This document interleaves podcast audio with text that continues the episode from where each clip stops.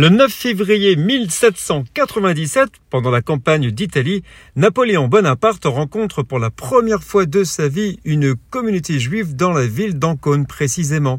Les juifs y vivaient dans un ghetto confiné et bouclé la nuit. Ils devaient porter des bonnets jaunes et des brassards avec l'étoile de David, qui permettait de les identifier.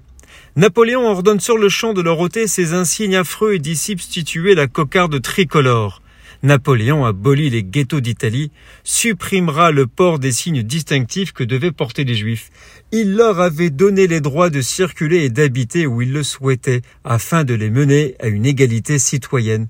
C'est la première décision symbolique du futur empereur. Ces mesures s'appliqueront aux Juifs de Rome, Venise, Vérone et Padoue.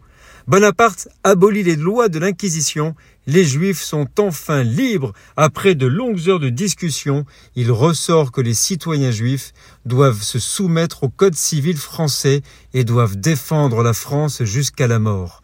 La mesure a été votée à l'unanimité. Nous sommes le 9 février.